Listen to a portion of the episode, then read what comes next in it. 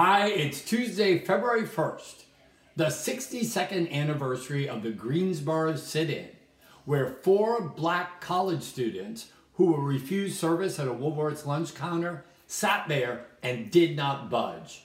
I had the privilege, the last time I was in Greensboro, to go to the museum that commemorates that event, a full stage replica of the Woolworths, the seats, the menus, the counter. It was bone chilling.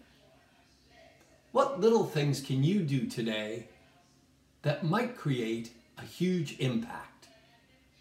Go make a difference.